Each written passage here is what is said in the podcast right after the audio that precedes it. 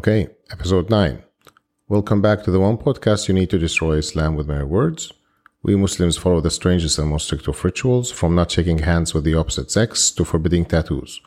We do not do this because it makes sense. We do this because fourteen hundred years ago, an illiterate Arabian shepherd received a message from outer space, from mankind's maker and owner, in the name of Allah, the Rahman, the Merciful.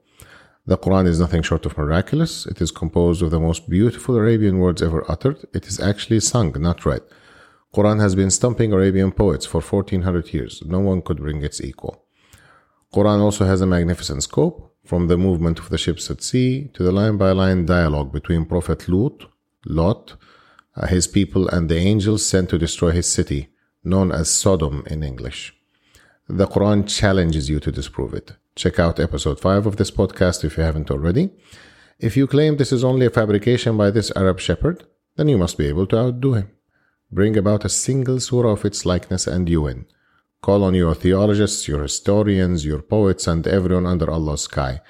If you can't beat a single illiterate Arabian shepherd, and you won't, then you must see that this is like nothing mankind knows. In this podcast, I will take you over the Quran in English, reading answers to questions like, who is Allah? Why did Allah create mankind? And why won't Allah talk to us or send us a sign? You and me right here and right now. It is impossible for anyone to replicate its beauty from Arabic into other languages. I will just focus instead on bringing you an exact replica, word for word, as is possible. I will leave the beauty part to you. Who knows? Maybe you are that special someone who could bring its equal. To recap, over the last two episodes, Allah has taken more than twenty-one ayahs so far of the longest and earliest surah in Quran to address the people who came before us. This was to show that Allah has been talking to us since He sent Adam and Hawa to rule over earth in His name. It is to establish also that Islam is nothing new. It is just a continuation of Allah's covenant with mankind through the ages. In episode seven, Allah orders Bani Israel to honor their specific covenant, to accept what Allah brought down, attesting to what's in their hands. Allah orders them to be truthful, to stick to the letter of what Allah has given them in their books. No interpretations, specifically. No dressing the truth in falsehood and withholding the truth. Allah reprimanded them. Do you teach people of the book and forget yourselves? Do your brains hold nothing?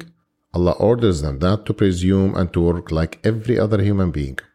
Allah also reminds them of His blessings upon them and how He raised them over all people. In episode eight, Allah reminds Bani Israel of His divine interventions in their favor, literally ripping apart the laws of physics and reality, splitting the sea, drowning their enemy Pharaoh, covering them over the clouds, bringing down to them the manna and salwa, giving them a village to live in safety, twelve streams gushing from a stone struck by Mousa's stick.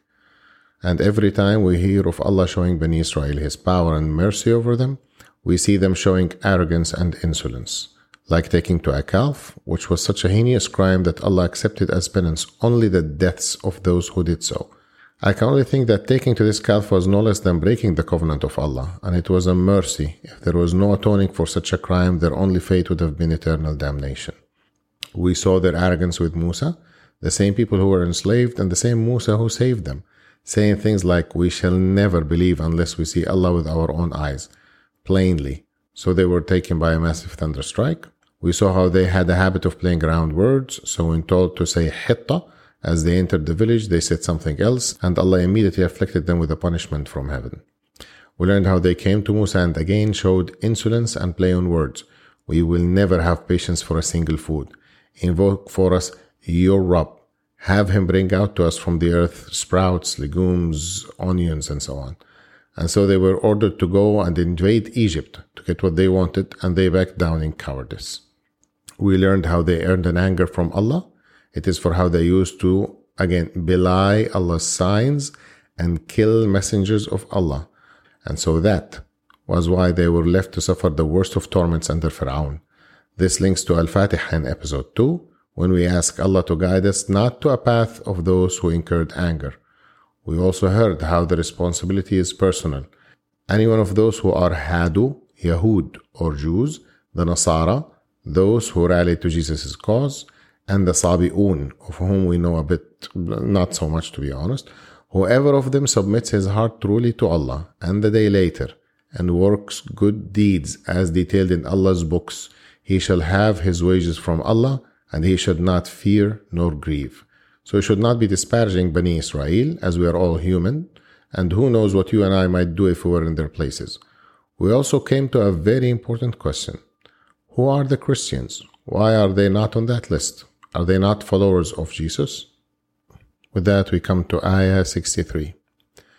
And as we took your covenant and raised above you the Tur, take what we gave you with strength and recall what's in it, might you tattaqun. And here Allah reminds Bani Israel when Allah sealed His covenant with them, when Allah raised the Tur above you. Tur is an Arabic word for mountain. I believe there is also a specific mountain called Tur near the Levant Sinai region. So when it was time for Bani Israel to seal their covenant with Allah, Allah showed them a great sign of His power. Allah ripped the mountain off the face of the earth and raised it over their heads. Why would anyone fear anything in the pursuit of Allah's covenant after that? This is important. Know who you are dealing with. Take this charge with strength, with conviction. Fear nothing and no one in the pursuit of fulfilling this mission.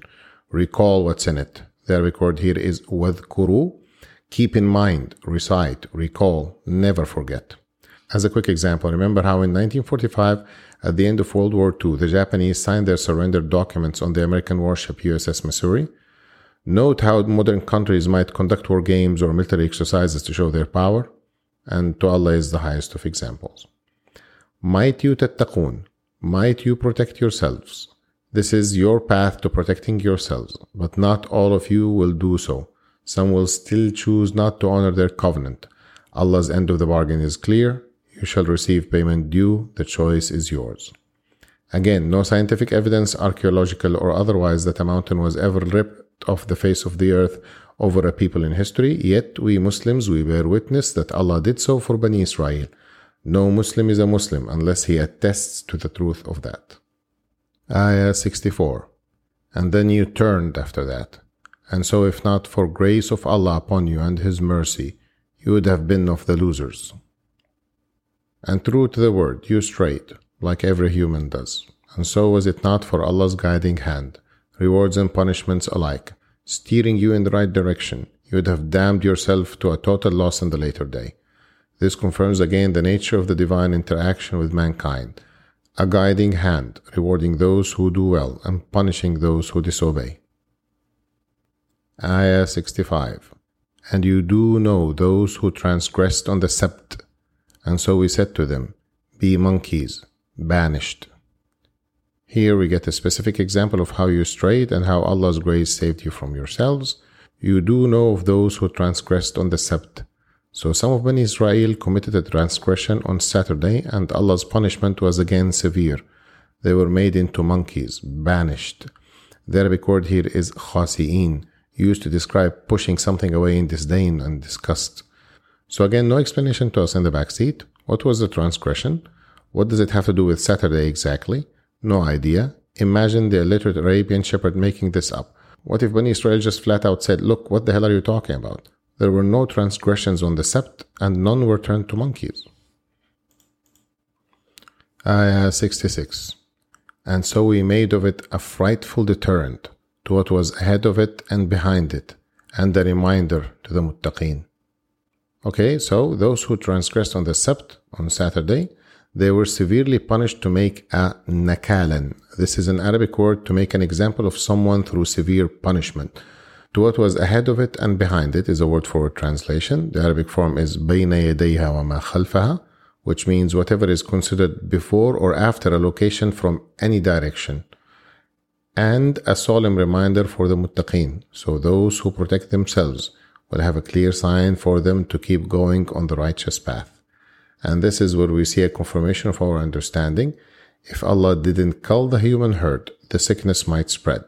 In such a punishment was a mercy to those who had nothing to do with the disease. Ultimately, if Allah didn't promise all of us that a time will come when we will all be repaid in kind, the human herd will have destroyed itself a long time ago. Ayah sixty-seven. And as said Mousa to his people, Allah commands you that you butcher a cow. Said they, are you taking to us in ridicule? Said, I take refuge in Allah lest I be of the ignorant. So the picture now moves to Mousa and his people. Mousa, the same revered figure, the man who saved them from Pharaoh, delivered them into miracle upon miracle, telling his people, Allah commands you, butcher a cow. And their response to his command is, are you taking us for fools? So the Arabic form here is أَتَتَّخِذُنَا هُزْوَةً. This is again very, very arrogant in Arabic. This is extremely impolite. So let me be clear. Let's say my father ordered me to do something in front of a crowd. Let's say I felt as if he was mocking me. If I did say any variation of أَتَتَّخِذُنَا هُزْوَةً, and there are many, I would be introduced to the back of his hand so fast I wouldn't know what hit me. You can only say this indignantly to someone who is your equal as you prepare to righteously curb stomp him, or maybe to someone who is below you as you are getting ready to throw him to the lions. There is no way to use this form in polite company or in any respectful manner. And Mousa, the revered figure, the man who saved them again, saw the insult. We can almost smell the anger in Mousa's response. I take refuge in Allah, lest I be of the ignorant. This is a word-for-word translation, but it does not do the meaning justice. The Arabic word uh, or the Arabic form here is أعوذ بالله أن أكون من الجاهلين. Al-Jahilin here is an Arabic word. It, it means those who are ignorant, those who rage, curse, insult, mock, or beat the living daylights out of anyone in their path. So let me again try to clarify with an example. If my father said to me, أعوذ بالله أن أكون من الجاهلين, he is practically saying, Allah, give me the strength not to go apeshit crazy on this idiot's head. These are the words of a man trying hard not to lose his temper, and to Allah is the highest of examples. Ayah sixty-eight. Said they, invoke for us your Rabb. Clarify for us, what is it? Said, he says, it is a cow, not old nor young, but between that. So do as you are commanded. So here we see Bani Israel responding to a clearly agitated Mousa, again by being clever with words. Call for us your Rabb, not beseeching, not saying our Rabb, no, your Rabb. Clarify for us, what is this cow thing you speak of? Ooh, so they didn't mean disrespect. They just didn't know what Allah meant when He commanded them to butcher a cow. What a strange command. What could it mean to butcher a cow? And so Mousa responds, Allah says, it is a cow, not old nor young, somewhere between that. So do as you are commanded. Mousa knows they are playing on words as usual. So he tells them, stop this idiotic charade. Go and butcher a cow, not old nor young. Do as you are told. So think personally, how often do you tell people to do as they are commanded? Note the nature of the interaction between Allah and Bani Israel here. Practically having a dialogue, line by line, albeit through Mousa. Ayah sixty-nine. Said they, invoke for us your Rabb. Clarify for us, what color is it? Said, he says, it is a cow. Yellow. Vivid is its color. Pleases the onlookers. So again note, call for us your Rabb. Pray tell, what color is this cow thing we're supposed to butcher? Most cows are black and white, some are brown. This is very confusing. So Mousa responds, Allah says it is a cow. Yellow, vivid is its color. Note that every answer from Allah starts with, it is a cow. This is really the simplest of commands. Uh, their arrogance here does not make sense, to be honest. So notice again how Mousa is no longer interjecting or urging them to obey. If they insist on digging themselves deeper, let them have at it. Ayah seventy. Said they, invoke for us your Rabb. Clarify for us what it is. Verily, the cow's semblance confused us, and we, Allah willing, will find our mark. Note again, call for us your Rabb for the third time. I know we're told that the responsibility is personal and we should learn not mock, but this is ridiculous. They are persistent in this in this disobedience and arrogance. Maybe this is an indicator for all mankind. We are all the same. Would we do like they did if we were in their shoes? I don't know. So they ask again, oh, please tell us more about what this cow is. The next part is very telling. They say in Arabic, إِنَّ الْبَقَرَ تَشَابَهَ عَلَيْنَا. We are confused by how similar all cows are. This practically gives away the lie to their earlier claim not to understand what Allah meant. What anyone could have meant by butcher a cow. It means to butcher a cow. Any cow would have done. But then, as they notice that this is getting much harder, they adopt a different tone. Allah willing, we will find our mark. We will find this cow and butcher it. Don't worry, Mousa. We are on the case. Just a bit more clarity and we will find our mark. Serious. Ayah seventy-one said, He says, It is a cow, not broken to plow the earth, nor water the crops, undamaged, no blemish in it. Said they, Now you brought the truth. And so they did butcher it, and they almost did not. So uh, note that every time Mousa responded, he started by, He says, Allah says. Like we said, a direct conversation. Okay, a bit more clarity. So you were confused by a cow, not old nor young, vividly yellow, pleases the onlookers. So to help you deepen your own hole, this cow was never used for plowing nor watering the crops, and damaged, their record here is musallamatun, which practically means not a single cut in its entire body. Also, not a single blemish in its body, no spots, no marks, nothing. So we see that Allah was beating the wise guy attitude out of them. If you insist on digging yourselves deeper, Allah will speed you down that path. And listen to their final response. Now, now you come with the truth.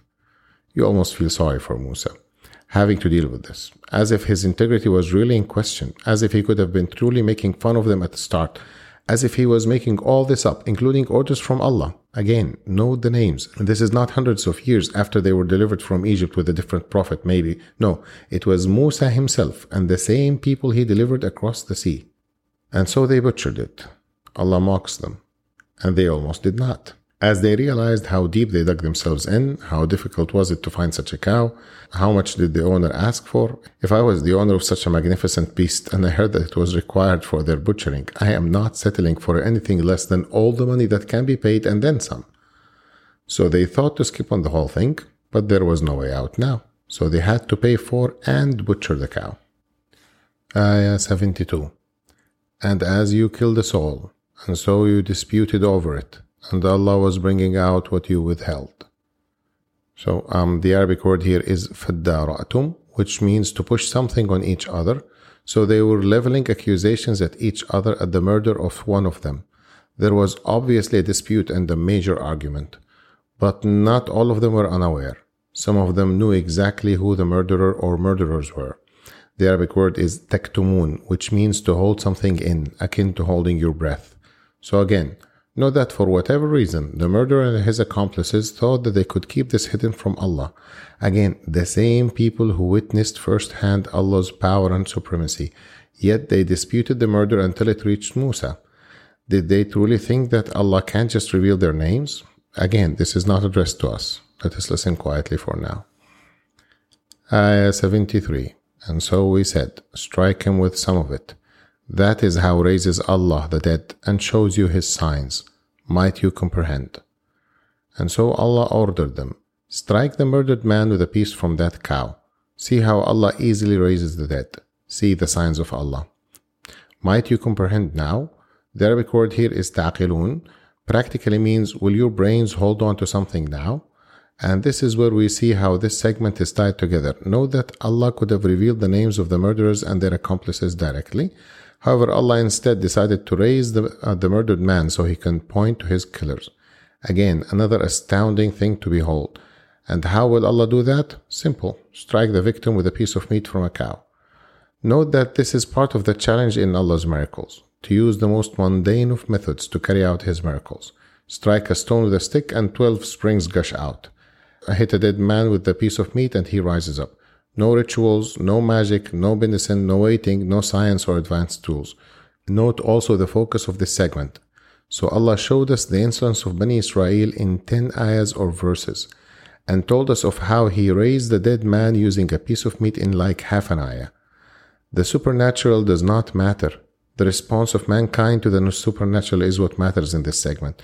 Remember episode three and four, when Allah told us that there are people who will never believe, those who choose to cover themselves from Allah's light, those who try to manipulate and deceive Allah for earthly gains.